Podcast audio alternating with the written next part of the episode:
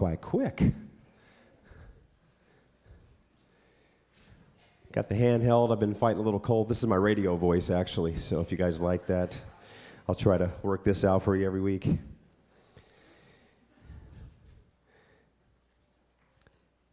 Well, let's pray and get right into this. Father, in Jesus' name, thank you for your presence. Thank you again that you're the great I am. Lord, that you love us. You care about us. You care about our future. You care about our eternity. Lord, you really care about how we finish. Lord, you really want us to finish well. Lord, I pray that again and again over myself. I pray it over my family. I pray it over this church body. Oh God, that we would finish well.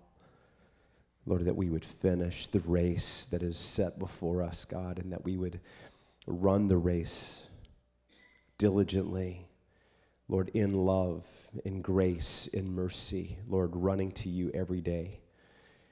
And God, ultimately, I pray that we would finish well. Lord, come today, speak to our hearts. Holy Spirit, enlighten the Word of God. Let it speak to us. And uh, again, Lord, we just thank you for your presence in Jesus' name. Amen. I'm so glad you're here. Um, again, if you're visiting with us, thanks for coming. Thanks for taking time out of your day to be with us. It's so awesome that you would uh, would would join us today. Um, as you can see, the title is uh, "What Do We Do with Sin?" I'm going to be getting into that in a little bit, but um, share a little story of when um, our son Taylor was just a little guy, I guess around four years old.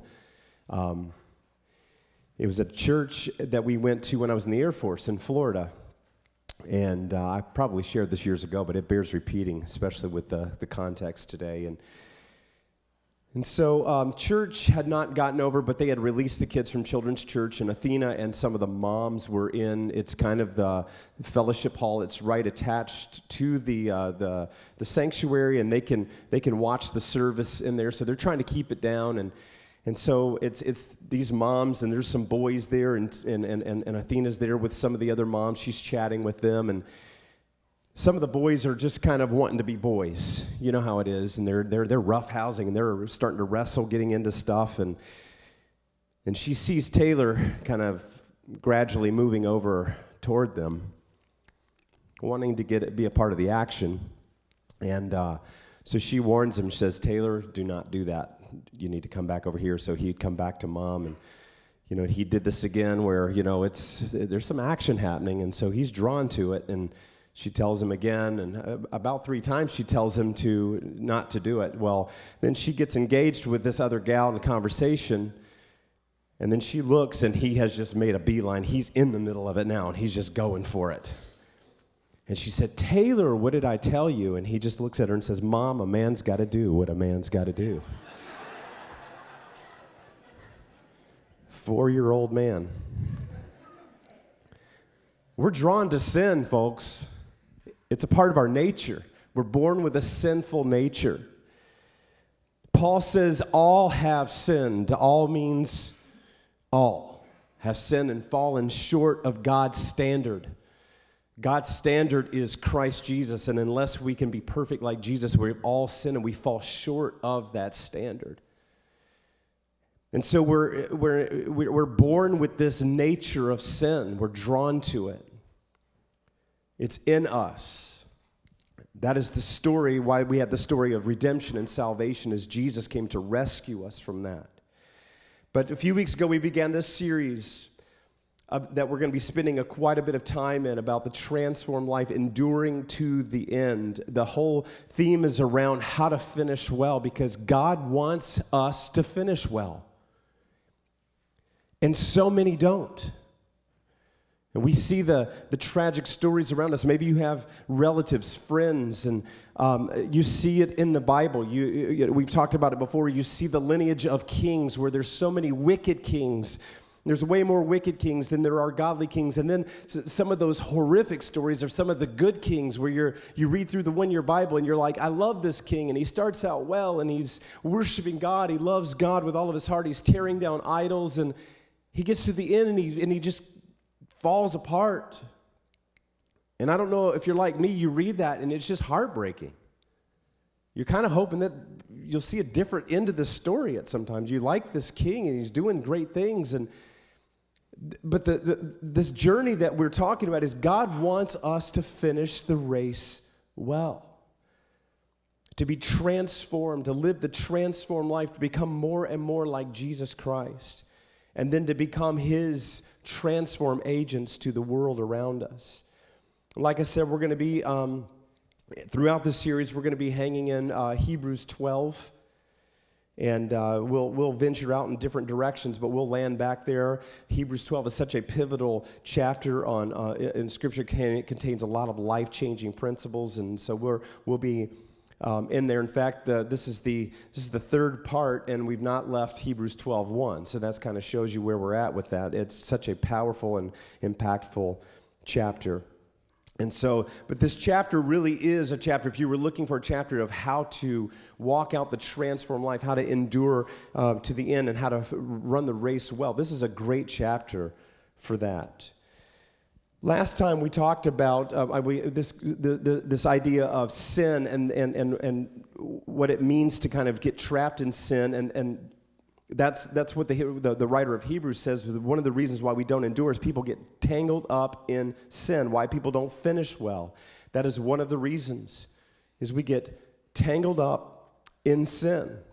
And that's why we're commanded by in this passage to cast aside. And we're going to be talking about what we do with the sin, how we cast it aside, how do we subdue, subdue it, how we strip it off.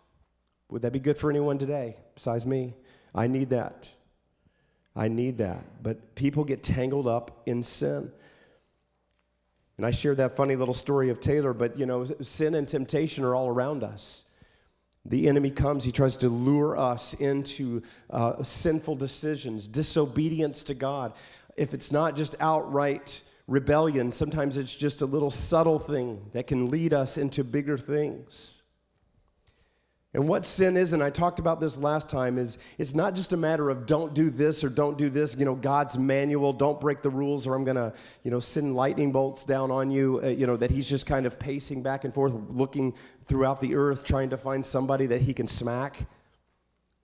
You know, God's love is so huge back, in fact, the, the Old Testament describes him as a God who is slow to anger, rich in love.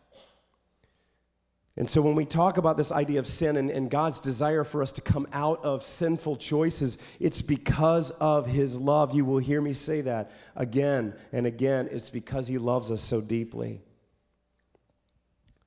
So, what, are, what, what, what does sin do? And again, it's more than just a following list of rules.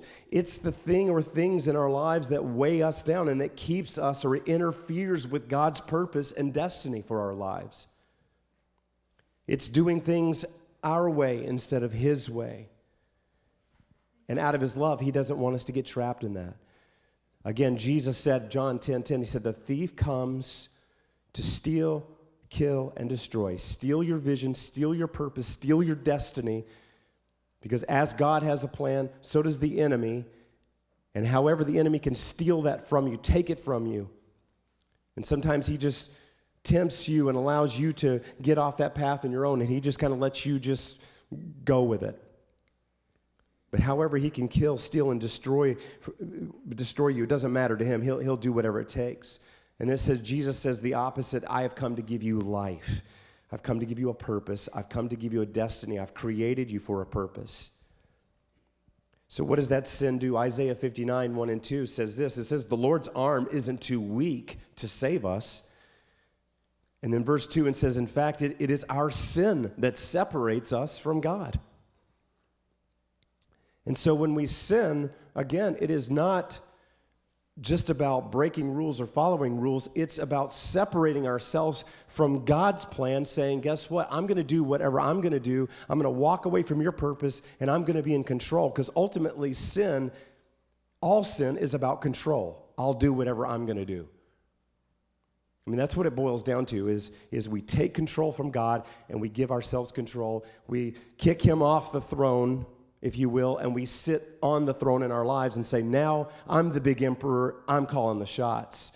The only problem is God says, You're going to have a really short reign as the emperor because it's not going to go well for you. And that's why he loves us and says, Put me in charge of your life because I will lead you in the way everlasting. I will give you everlasting life. I will give you peace. I will give you contentment. And there goes the struggle of life, is where we, when we grab control, that's the sin. I'm going to do this. I'm going to make a decision. I'm going to do whatever I want to do. And God is saying, No, I love you. Give me back control. So God loves us, but again, we shouldn't treat sin as no big deal. It is a huge deal, and that's why we're going to talk about it today and the implication that it has in our lives and what happens if we don't get free. But we are going to talk about how, how to subdue it, how to, how to strip it off. So, what do we do with sin? Let's go to the main text, Hebrews 12 1 again.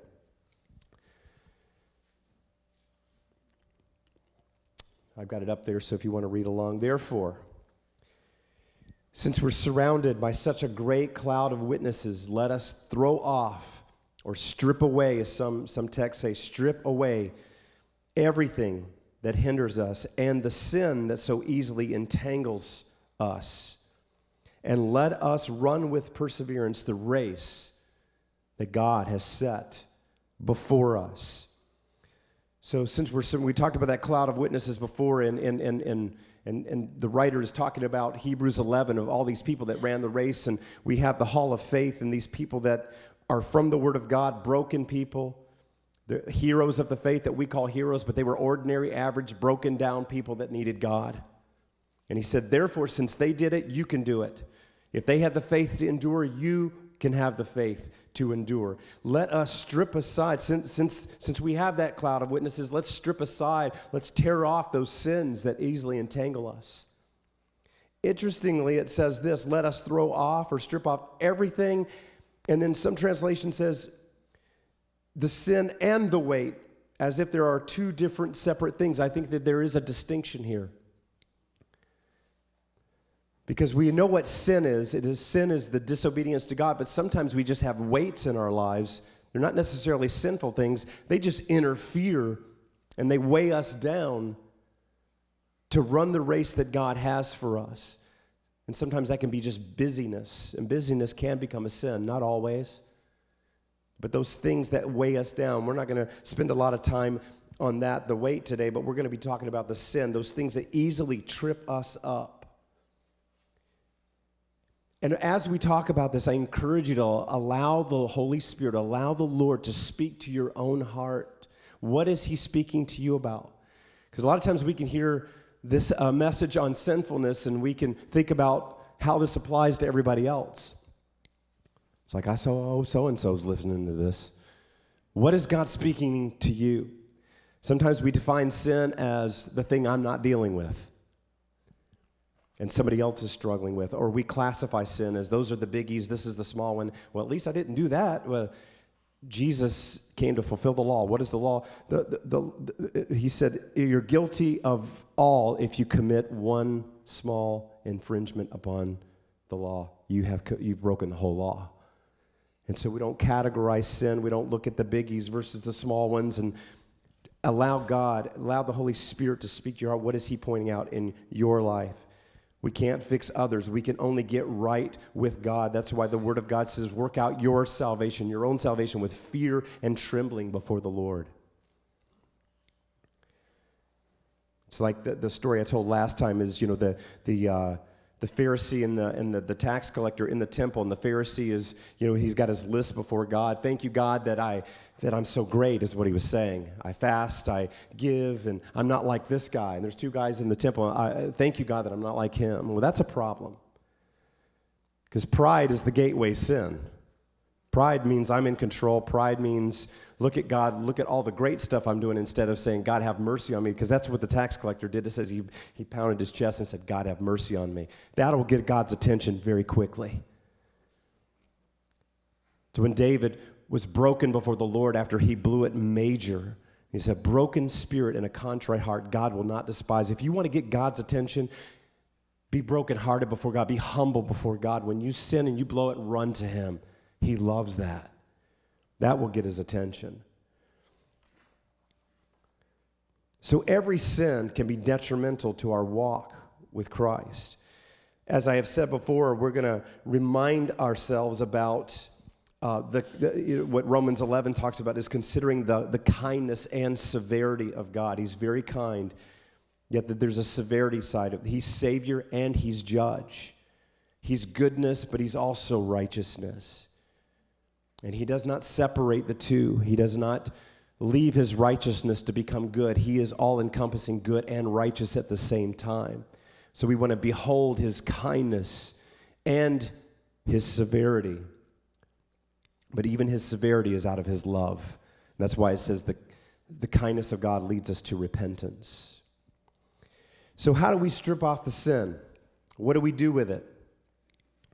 Some of you guys, you'll know uh, your battle may be greater than others. Maybe you fought something for many, many years. You've dealt with something and it's been an ongoing issue that you've battled for years and years. Others, you might not even be able to relate to that at all.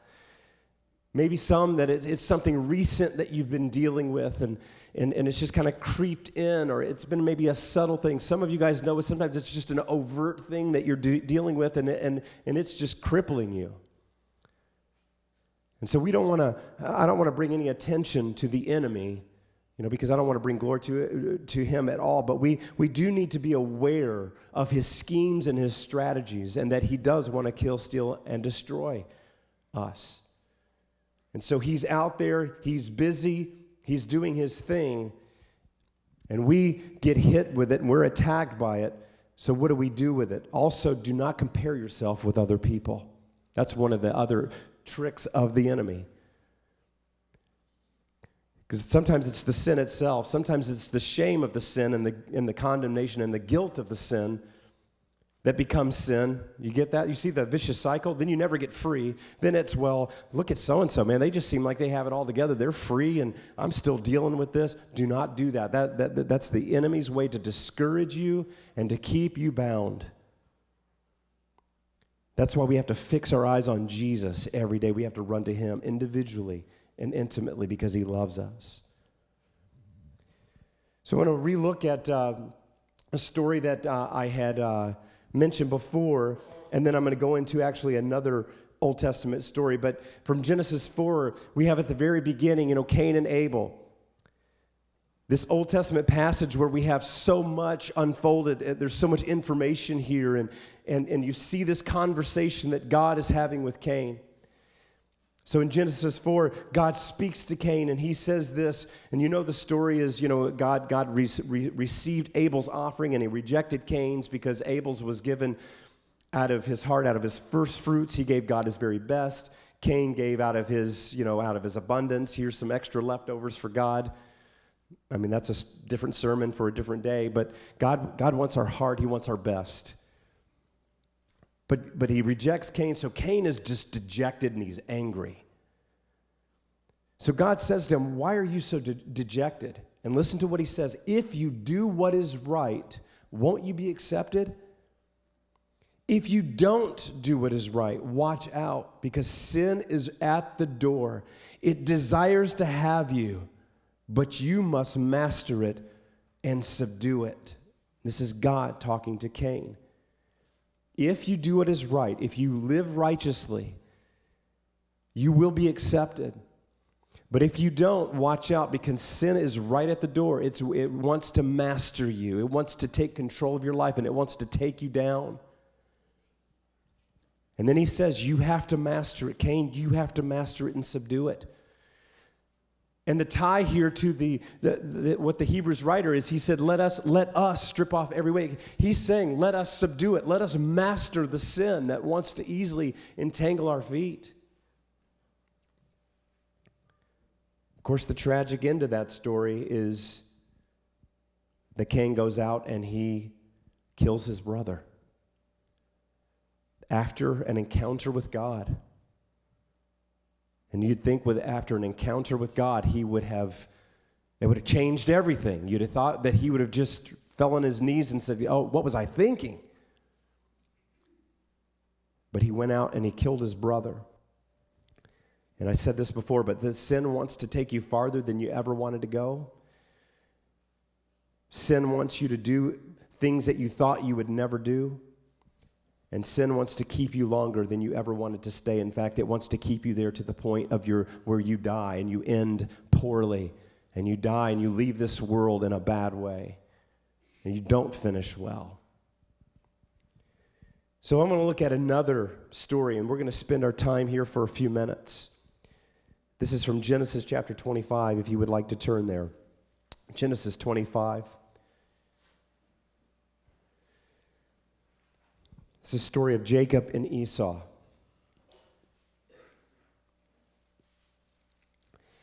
Interestingly, just before I read this story, in Hebrews 12, and here, here is Hebrews 12, and it's this, it's this chapter about endurance. It's a chapter about finishing well. The writer of Hebrews in chapter 12 references the story of Jacob and Esau.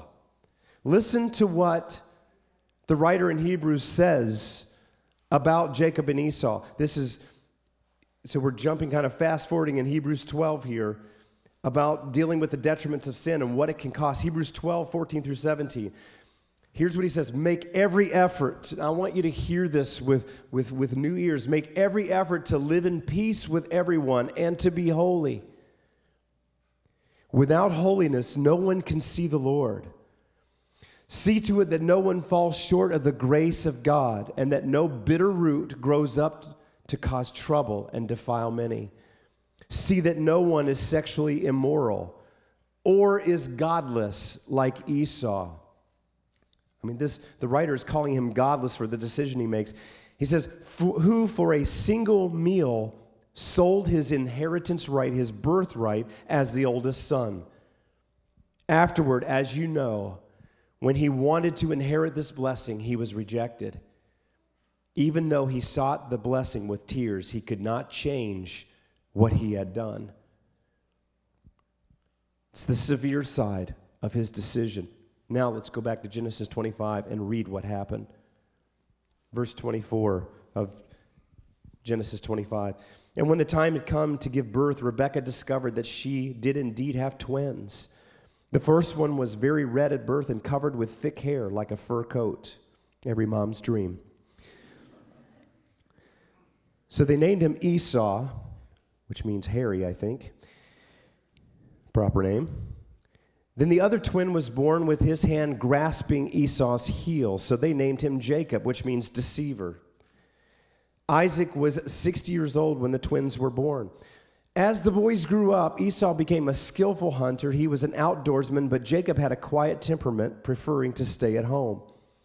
Isaac loved Esau because he enjoyed eating the wild game Esau brought home, but Rebekah loved Jacob. One day, when Jacob was cooking some stew, Esau arrived home from the wilderness exhausted and hungry. Esau said to Jacob, I'm starved. Give me some of that red stew. Of course, then they give us this little, this is how Esau got his other name, Edom, which means red.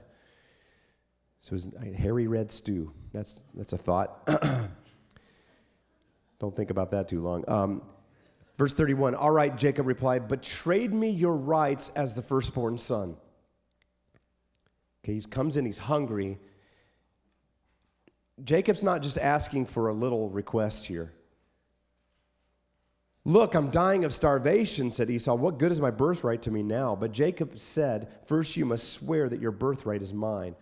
So Esau swore an oath, thereby selling all his rights as a firstborn to his brother Jacob. Then Jacob gave Esau some bread and lentil stew. Esau ate the meal, then got up and left. He showed contempt for his rights as the firstborn. And so the, the writer of Hebrews references back to this and says, don't be godless like Esau, who for a bowl of stew gave up his birthright. Do you understand the significance of what Esau gave up? When you read this, do you understand what he's giving up? He's giving up, and especially in that culture, is the firstborn got everything. The firstborn got, he was the firstborn son, and the birthright was more valuable than you could even imagine. It was blessings. It was the complete inheritance. It was favor.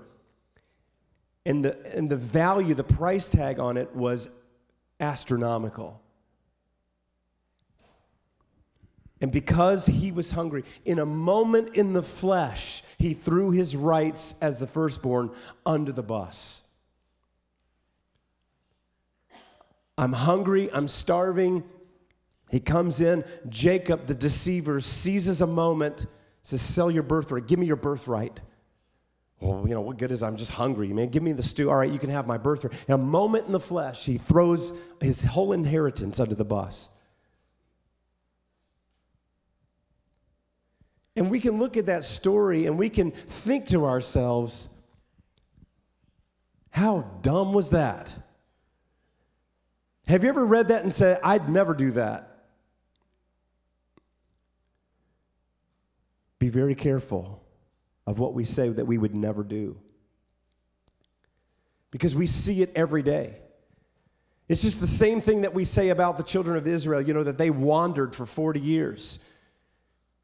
Where they needed to go was about 11 day journey by walking, and, they, and God kept them out there wandering around that mountain for 40 years. And a lot of times we say, well, that was just goofy. I would never do that. But their complaining and their rebellion kept them from inheriting what God had for them. Because, all, again, the sin of rebellion that the children of Israel had, he had so much for them. He had promises, he had the promised land for them. This is what I promised to you from the very beginning. It's yours, it's your inheritance. And the sin of grumbling and complaining and rebellion kept them wandering, and that whole generation lost it all. It's a sad story, but they lost it all. And we'd say, Well, I'd never do that. And we see it happen all the time. We see moments in the flesh happen all the time where, where people lose so much. A moment in the flesh can throw your marriage under the bus. It can destroy a family in a moment. It can affect your job. It can affect your future. It can affect the destiny and promise that God has for you. And here we have Esau, that a moment in the flesh, he sells out and he loses it in his entire inheritance. Now, thanks be to God that we are not under the Old Testament law, that we have redemption in Christ and his mercies are new every morning. And I want you to see again the kindness and severity of God that our decisions, our sinful decisions, have huge implications. A moment in the flesh can ruin a marriage, it can ruin, ruin a, a family. We see it happen so much. And it's interesting that the writer of Hebrews talks about sexual immorality in light of Esau's sin. Because it's those moments in the flesh, and, and guys deal with this, and we see it all around us. Ministers that drop like flies and they have their, their they, they have the whole world in front of them and they have so much success. And, and, and, and, and again it's not ministers but i just talk about ministers because they're so in the public spotlight. And just because there's minister just because they're ministers doesn't mean that they all of a sudden lose the sin nature. And we see it the tragic story that happens so much a moment in the flesh and i throw it all away god help us Help us to stay close to Jesus. So now I want to talk about the essentials to stripping off and subduing the sin. As we saw this tragic story, as the writer in Hebrews talks about it, and then we, we, we, we, we see that. And Esau, in tears later on, wanted the inheritance back, but it was gone. So, how do we strip off? How do we subdue the sin? How do we become master? And, folks, these are non negotiable. Again, I'm, I'm not going to give you an exhaustive list of things, but I'm talking about essentials to stripping off sin and walking in freedom. Number one is the Holy Spirit. The Holy Spirit.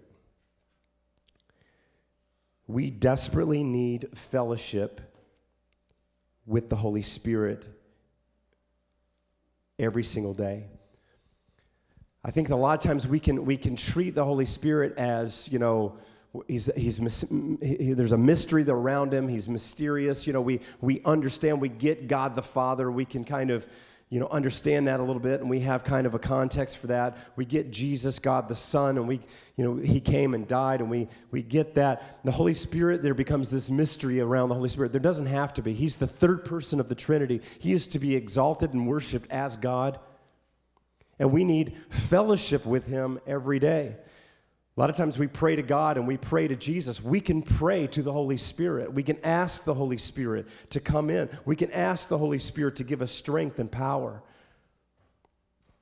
And we can worship Him as God. But I want to look at what Jesus says about the Holy Spirit and then what Paul says about the Holy Spirit in reference to his job description, if you will, and how he promises to help us in this thing, in this battle, in this walk of Christianity, in finishing well, in, in, in, in subduing sin. So the first passage I want, I'm going to look at is John chapter 14. Jesus, most of us are familiar with at the beginning of John chapter 14, where Jesus, you know, he says, I'm the way, the truth, and the life. And I'm, you know, and he's, he's encouraging his disciples and he's saying, I'm going away and I'm building a place. I'm making a place for you that where I am, you may be also. We have a great hope. Now, the disciples are dealing with a lot of discouragement at this time because he's talking about leaving. And they don't really get everything that he's, he's trying to convey, but he's going to be leaving. He said that, and he says, you know, don't let your hearts be, you know, troubled. Don't be discouraged. I go away to, you know, my, my father's house, and we have that promise. In the midst of this, he gives us the promise of the Holy Spirit. And I'm going to look at a couple of passages here. John chapter 14, starting in verse 15. He says, If you love me, obey my commandments, and I will ask the Father, and he will give you another advocate or counselor who will never leave you. He is the Holy Spirit, or the Spirit of truth, who leads you into all truth. The world cannot receive him because it isn't looking for him and doesn't recognize him, but you know him because he lives with you now and later will be in you. No, I will not abandon you as orphans. I will come to you. Soon the world will no longer see me, but you will see me. Since I live, you also will live. When I am raised to life again, you will know that I am in the Father, and you are in me, and I am in you. Those who accept my commandments and obey them are the ones who love me. And because they love me, my Father will love them, and I will love them and reveal myself to each of them. So I'm going to just break this down just a little bit as he's talking about the Holy Spirit. First of all, he talks about love equals obedience.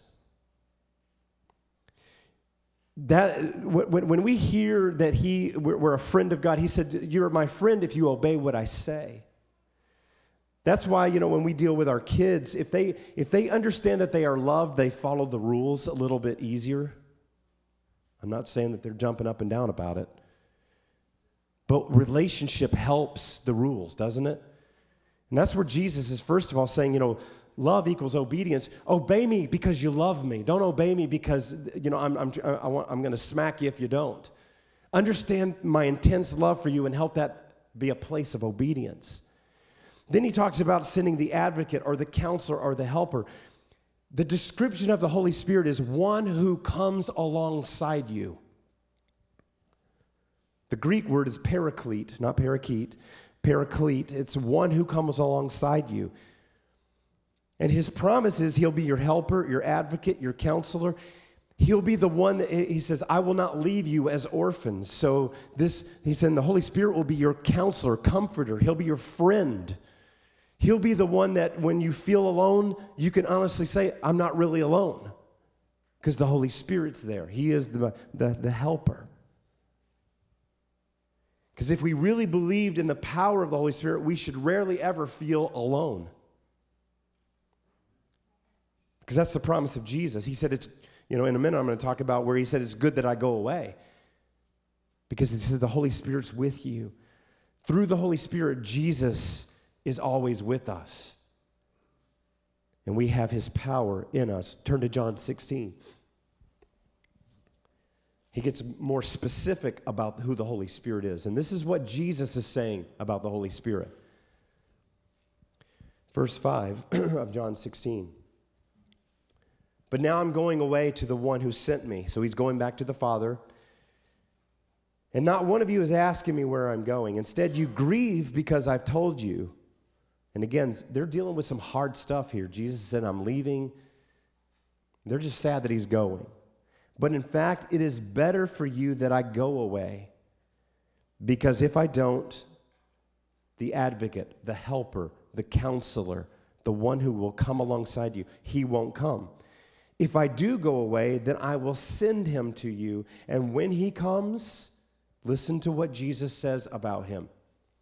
He will convict the world of its sin and of God's righteousness and of the coming judgment. The world's sin is that it refuses to believe in me. Righteousness is available because I go to the Father and you will see me no more. Judgment will come because the ruler of this world has already been judged. There's so much more I want to tell you, but you can't bear it now. When the Spirit of truth, he calls him that again, the Spirit of truth comes, he will guide you into all truth. He will not speak on his own, but will tell you what he has heard. He will tell you about the future. He will bring me glory, Jesus is saying, by telling you whatever he receives from me. All that belongs to the Father is mine, and this is why I said the Spirit will tell you what he receives from me. So, what he's saying is if I don't go, the advocate, the helper, the counselor, the teacher, the comforter, these are all descriptive words of the Holy Spirit, won't come. When he comes, he will convict the world of sin and of righteousness and of judgment. In these passages, here we have the chief purposes of the Holy Spirit. This is Jesus' description of who the Holy Spirit and what he will do. His chief purpose is to convict of sin, righteousness, and judgment, be our helper, our counselor, our teacher, our comforter, and the one who will never leave us alone. Jesus also says this about him He will be the one who will testify of and guide us to the truth. So, who's the truth? Jesus. The Spirit will testify of Jesus. He points us to Jesus, He testifies of Jesus. So here's what He does He empowers and enables us to live a godly life through our relationship with Him. You see what the Holy Spirit does? This is Jesus' description of what He does. And so then we have the Holy Spirit coming. Jesus leaves, Acts 2, the Holy Spirit comes down. He fills the believers that are in the upper room. They come out, they are speaking in tongues. Out, and they're speaking in languages of the day, and the people are getting saved. 3,000 people get saved in one day. It was a great meeting. But then, as the Spirit filled believers, they begin to, to just practically live for the Lord and begin to spread the good news Ephesians 5, and I want you to look at this passage of here's what Paul says. And I'm just going to briefly mention, he said, But don't be drunk with wine, but be filled with the Holy Spirit. The Greek word, the implication is that you're continually being filled. That allowing the Holy Spirit to pour into your life every day. That's why we need daily fellowship with Him. Just like we need daily fellowship in our relationship with Christ, we need a daily infilling of the Holy Spirit. When we accept Christ, His Spirit dwells in us, yes, but we need a daily infilling, and we need to ask Him, Fill me today. Give me fresh oil today. Fresh oil to live, to be empowered to live for you. Ask Him to fill you. Ask Him to baptize you fresh every day, the baptism of the Holy Spirit, to be immersed into the presence of, of, of Jesus, to be immersed in the presence of God. His chief purpose is that we become more like Christ. He's going to lead us into truth. That's why the gifts do not prove that we are truly filled with the Spirit. They don't. That's a biblical concept. There's a, it's a, it's, that's a biblical idea. The gifts do not prove that we are filled with the Spirit. Speaking in tongues does not prove that we are filled with the Spirit. The fruits of the Spirit prove that we are filled with the Spirit. The gifts come to edify, to build up the kingdom of God. We need the gifts. We're told to desire the gifts. Paul said that in 1 Corinthians 14 1. He said, Pursue love and desire spiritual gifts. But the spiritual gifts are to build up others. But that's why people can walk in gifts and they can be far away from God. They're not really truly filled with the Spirit. Because the gifts of God are without repentance. That's why the tragic story that we've seen unfold is how ministers can get up in a pulpit and they can preach the house down, such as the case was one of our pastors when we were first married. The guy could preach like nobody's business. Preach, I mean, he was a Holy Ghost Pentecostal preacher from, I mean, he it kind of like, you know, shucking the corn kind of preacher. And people were getting saved, coming to the altar, and then it came out that he was in a one year affair to a lady that he was counseling. But every week, getting up and preaching the house down, people responding to the Lord. And so I, I, remember, I remember having a hard time with that. Like, how does he do that? Because the gifts of God are without repentance. God still loves people, and God can still work through a broken vessel, but you know, this guy should have not even been in behind the pulpit. But sometimes we elevate his giftedness above the fruit, and he's really not filled.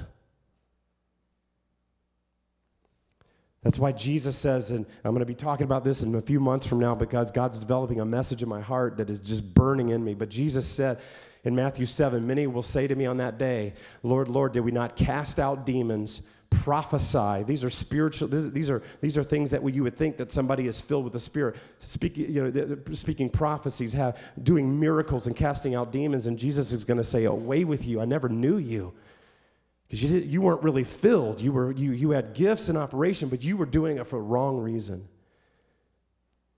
That's why we, the day, the, the, the, the proof that we are with the Holy Spirit is that He's testifying of the truth, and we are having Jesus in operation. We, and He's pointing us to the truth, pointing us to Christ every day, and we are Christ like with love and joy and peace and patience and kindness and gentleness and meekness and long suffering and self control because you cannot counterfeit that. And that's the work of the Holy Spirit in us to make us more like Christ, to enable us and empower us to live like Jesus. That's why he said that he will testify of the truth. And that when Jesus in John 8 32 said, You will know the truth, and the truth will set you free. You want to get free from sin, be filled with the Holy Spirit, because he's going to testify of Jesus all the time. And so, being infilled, being baptized, immersed in his presence, is he's going to make us more like Christ, and he's going to testify of Jesus. Amen. The first way we subdue it, master, is through the power of the Holy Spirit. Number two is the Word of God. I've shared this before, but I want to uh, give some passages about the power of the Word of God and its effect in our lives if we apply it. Notice it's not just head knowledge, but transformational knowledge. It's not just a group of words that we can just get in our heads, but it's, it's, it's, it's hiding it in our hearts. That's why I encourage people to pray the word and pray with the word. When you read the word, what is it saying? And God, help me to do that. Help me to live that way. Holy Spirit, help me to live that way. I'm going to go through these quickly, but Psalm 119.9. How can a young person stay on the path of purity? By living according to your word. Young people, if you're dealing with purity issues, I encourage you get in the Word of God. And as you're in the Word of God, ask the Holy Spirit to make it come alive to you. Psalm 119, 11. I have hidden your word in my heart that I might not, and here's sin against you. And there again, that's more than just hiding information in our heads, it's hiding it in our hearts. Isaiah 66 talks about trembling at the word of the Lord. Psalm 119, 105, one of my favorite ones. Your word is a lamp unto my feet and a light unto my path. It guides us. Do we really believe these passages about the word of God? Do we live like we believe it? Hebrews 4:12 for the word of God is alive it's active, it's powerful, it's sharper than any double edged sword. It penetrates even to dividing soul and spirit, joints and marrow. It judges the thoughts and the attitudes of the heart. Do you see the power and the implication it has against our sin? It's powerful, it is alive. Here's what Paul tells Timothy all scripture, all of it is God breathed, and it's useful for teaching, rebuking, correcting, and training us in righteousness, so that the servant of God may be thoroughly equipped for every good work. May we hide the word of God in our hearts. 2 Timothy 4 2, what Paul tells Timothy preach the word. Preach the word. The word is so important. Why is it so important? Jesus called him, that's another thing that he called himself was, I am the living word. The more you know the word, the more you'll know him. Even when you read those obscure passages, and sometimes you don't get much out of them, when you read Leviticus and it gives you a headache, here's what, here's what I get out of Leviticus. Thank you, God, that through Jesus, I don't have to follow the law. Because without Jesus, you've got, to, you've got to live according to all of that to be righteous. And we're all done. Jesus fulfilled the law. But the Spirit of God works with the Word to make us more like Jesus. That's why we need them both. Number three, how to subdue the sin. True, godly, biblical relationships and accountability. That's why I'm making a distinction. Sometimes it's just it's more than just having friends that encourage you. Sometimes we have friends that enable us. You know, friends that maybe not won't tell us the truth. That's why with true, godly, biblical relationships and accountability. Hebrews 10 24 uh, through 25, it talks about don't forsake coming together, the assembling. This is important. Coming together. This is hugely important to our walk with Christianity. This is how relationships are built. Don't forsake it. The writer says that. Don't forsake assembling together. Would it be easier some days to stay home? Uh, absolutely. I want to stay home on Sunday mornings, but I probably shouldn't. It's like the guy that didn't want to, you know, get up, and his wife says, "You got to go to church," and I don't want to go to church. You got to go to church. He said, "They're all mean to me. You got to go to church. I want to just sleep in. You've got to go to church. You're the pastor." But we need each other. We need to come together. We need godly relationships. We need accountability.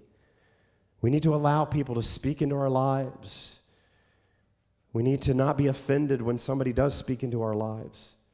But this is the church gathering. Guys, this is men's group. Ladies, the ladies group, the ladies conferences. Young people, come to youth group. Folks, get your kids into Awana. It's phenomenal. But isolation is, is one of the traps of the enemy to take us out. It's to get us away from the body of Christ, to get us away. And there we start, you know, we, we get out there. We all know how that is and you believe things and you start listening to what the enemy says, and it's not too long where we've gone off the deep end.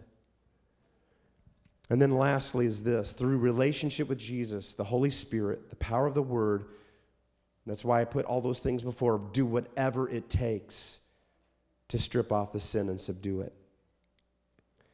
That's why the, the others are so important as our base It's because through the power of the Holy Spirit, through the power of the Word, through godly relationships, then we have, we have the strength and the power to do what it takes.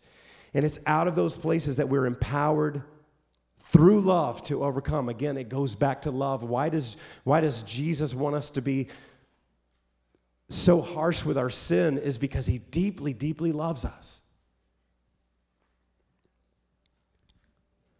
And when we really get a hold of what He feels for us, uh, it'll change us, it'll transform our hearts. And then all of a sudden, it's, I, I want to get away from that thing that's t- entangling my feet, making me fall.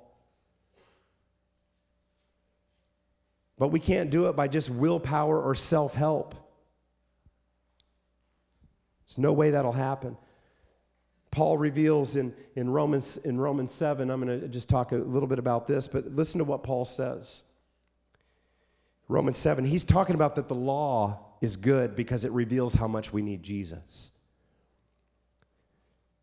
See if you can relate to Paul. A lot of you are familiar with this passage, but see if you can relate to him a little bit. We know that the law is spiritual. This is Romans 7 14. But I am unspiritual, sold as a slave to sin. This is the Apostle Paul, chief apostle. I do not understand what I do, for what I want to do, I do not do, but what I hate to do. And if I do what I do not want to do, I agree that the law is good. As it is, it's no longer I myself who do it, but it's the sin living in me. For I know that good itself does not dwell in me, that is, in my sinful nature. For I have the desire to do what is good, but I can't carry it out. Can I get a witness, somebody? For I do not do the good I want to do, but the evil I do not want to do it. This is what I keep doing. It's like a tongue twister, so I have to make sure I'm finding myself. Now, if I do what I do not want to do, it is no longer I who do it, but it is sin living in me that does it. So I find this law at work. Although I want to do good, evil is right there with me. For in my inner being, I delight in God's law. So he's saying deep down inside, I really do want to do what's right. But I see another law at work in me, waging war against the law of my mind and making me a prisoner of the law of sin at work within me. What a wretched man that I am. Who will rescue me from this body that is subject to death? Thanks be to God who delivers me through Jesus Christ our Lord. That's interesting. That's right at the end of Romans 7. You know what Romans 8 1 says? For you, scripture memory. I was, says, Therefore, there is now no condemnation for those that are in Christ Jesus. So Paul's saying, you know, I really want to do right, but I don't. I know I need to do this, but I can't. And if it's just out of willpower and me getting strong enough to do it, there's no way I'm never going to do it.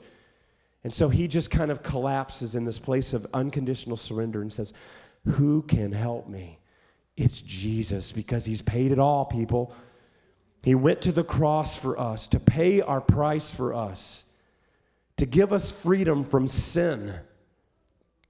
And then he says, when we catch that, there's no condemnation. Then you don't have to worry about the guilt and shame. You're in Christ and you have freedom. And the key is being in Christ. So I'm closing with this Matthew 5, you see that passage up there. And this is where I, what I mean through the power of the Holy Spirit, through the power of the Word, through relationships, do whatever it takes. Here's what Jesus says in Matthew 5.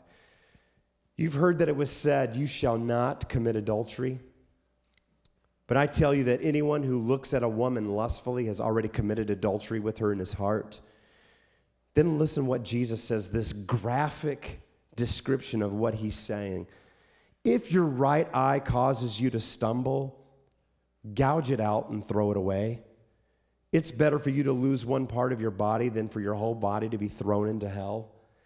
And if your right hand causes you to stumble, cut it off and throw it away. It's better for you to lose one part of your body than for your whole body to go into hell. What is he saying? Why this graphic language? Because he's saying what the writer of Hebrews is saying, strip off the sin that so easily entangles you. Strip off that stuff that hinders God's purpose and passion for your life. And he's saying what his father told Cain you've got to subdue it, you've got to become master over it. Because if you don't, it will be right at the door, sin will be right at the door, and it's there to take you out. So, what is Jesus saying? He's saying, get drastic with your sin. Don't make excuses for it. Now, is he literally saying, go gouge your eye out? No, Jesus is not in, talking about self inflicted wounds. But he's saying, in light of what sin wants to, what the enemy wants to take from you, your purposes and your destiny, whatever it takes, be drastic with it. Get rid of it, cut it off. Do whatever it takes. Because he's, you can hear his heart cry. This has eternal ramifications on it. Your destiny is hanging in the balance. Your eternity is hanging in the balance. Your promises from God are hanging in the balance. And again, I want to remind us that we can look at sometimes the big, overt sins And we could say, yeah, you know, yeah, if somebody, boy, if they, if they have a lust problem or if they're, you know, if they've, if they've abused somebody, boy, they really need to get. He's not just talking about those big overt sins, the biggies that we like to compare and say, well, at least I didn't do that. We, he, gossip, anger, complaining, jealousy, backbiting.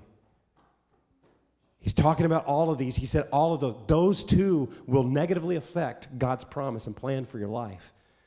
So, whatever it is, get drastic with it. I want to show you a clip from the movie Fireproof that kind of illustrates this.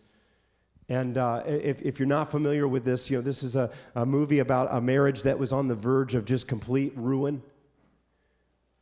And the guy, he's trying to win his wife back, and, uh, and he's gone through a lot. He has dealt with lust, and, and, and he's dealing with a lot of things, and he's given his life to Christ, but he's still fighting the battle. His, his wife is just still not so excited about the things that he's trying to do to win her.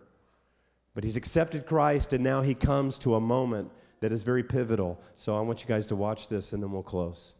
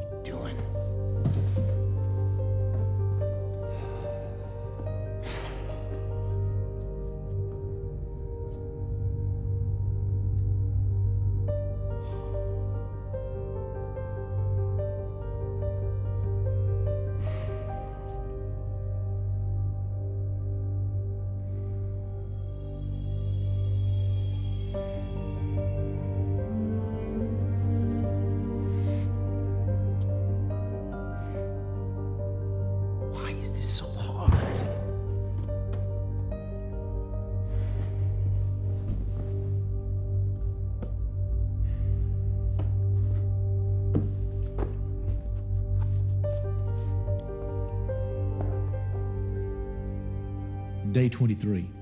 Watch out for parasites. A parasite is anything that latches onto you or your partner and sucks the life out of your marriage. They're usually in the form of addictions like gambling, drugs, or pornography. They promise pleasure, but grow like a disease and consume more and more of your thoughts, time, and money.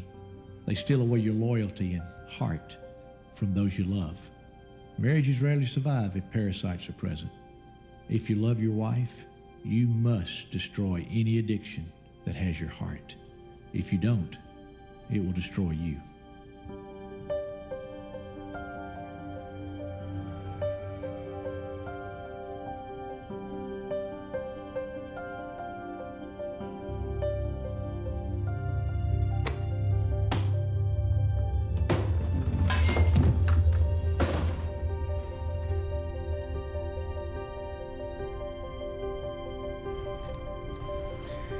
Okay, Lord, no more addictions.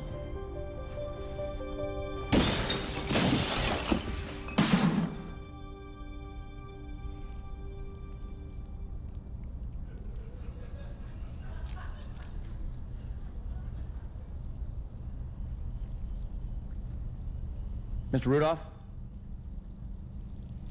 Caleb? You doing okay today? No, not really.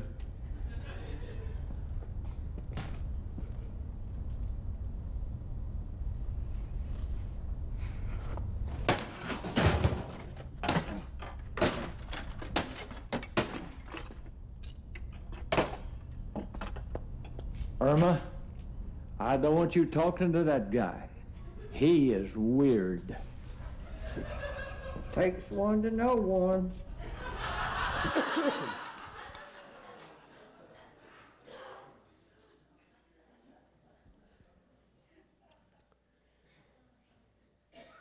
I'm not necessarily saying that you have to go home and do that to your computer.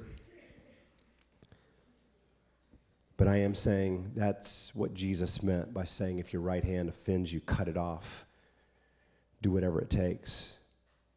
God has a plan for us. See his, see his plan for us through, through his great love for us.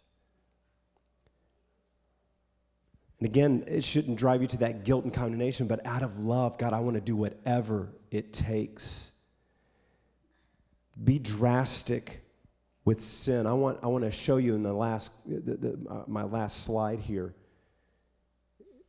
is what Jesus, this was his response to our sin. Because at the beginning I talked about Isaiah 59 where it says our sin separates us from God. This was God's drastic move against our sin. He separated himself temporarily from his son and he hung him on the cross. And that was for you and me. That was out of his love for us. The his drastic display of love. He did whatever it took to win us. And now he's saying, Will you do whatever it takes to walk in everything that I have for you? He who became no sin, God made him who knew no sin to become sin for us. So, my encouragement this morning is to keep fighting the fight. Jesus was drastic for us. His love was intense, and that's the demonstration of his love for us. Let's pray.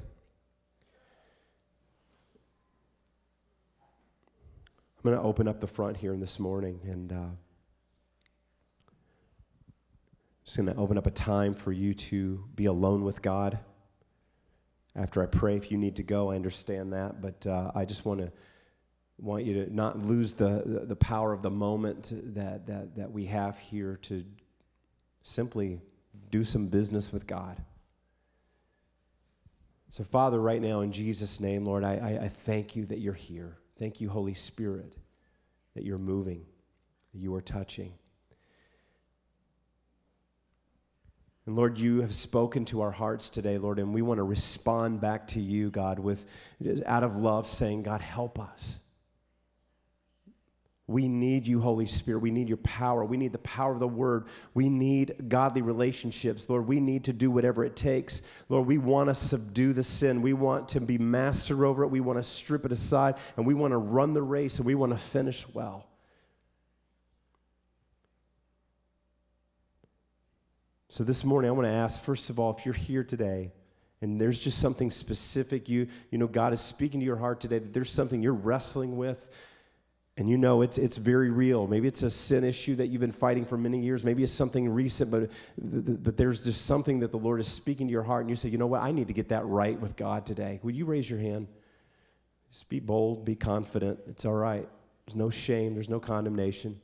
Thank you. I just want to pray for those right now. Father, you see the hands that went up.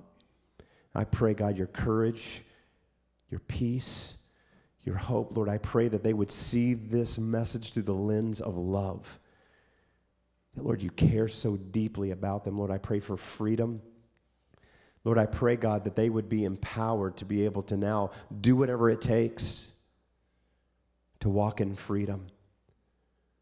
Lord, you do come, but then you tell us now subdue it, master it. Lord, I pray for courage. I pray for your strength in them each and every day, Lord, as they get up tomorrow morning and they go about their day. Lord God, I pray freedom and strength. God, I pray that for all of us. God, we need you every single day.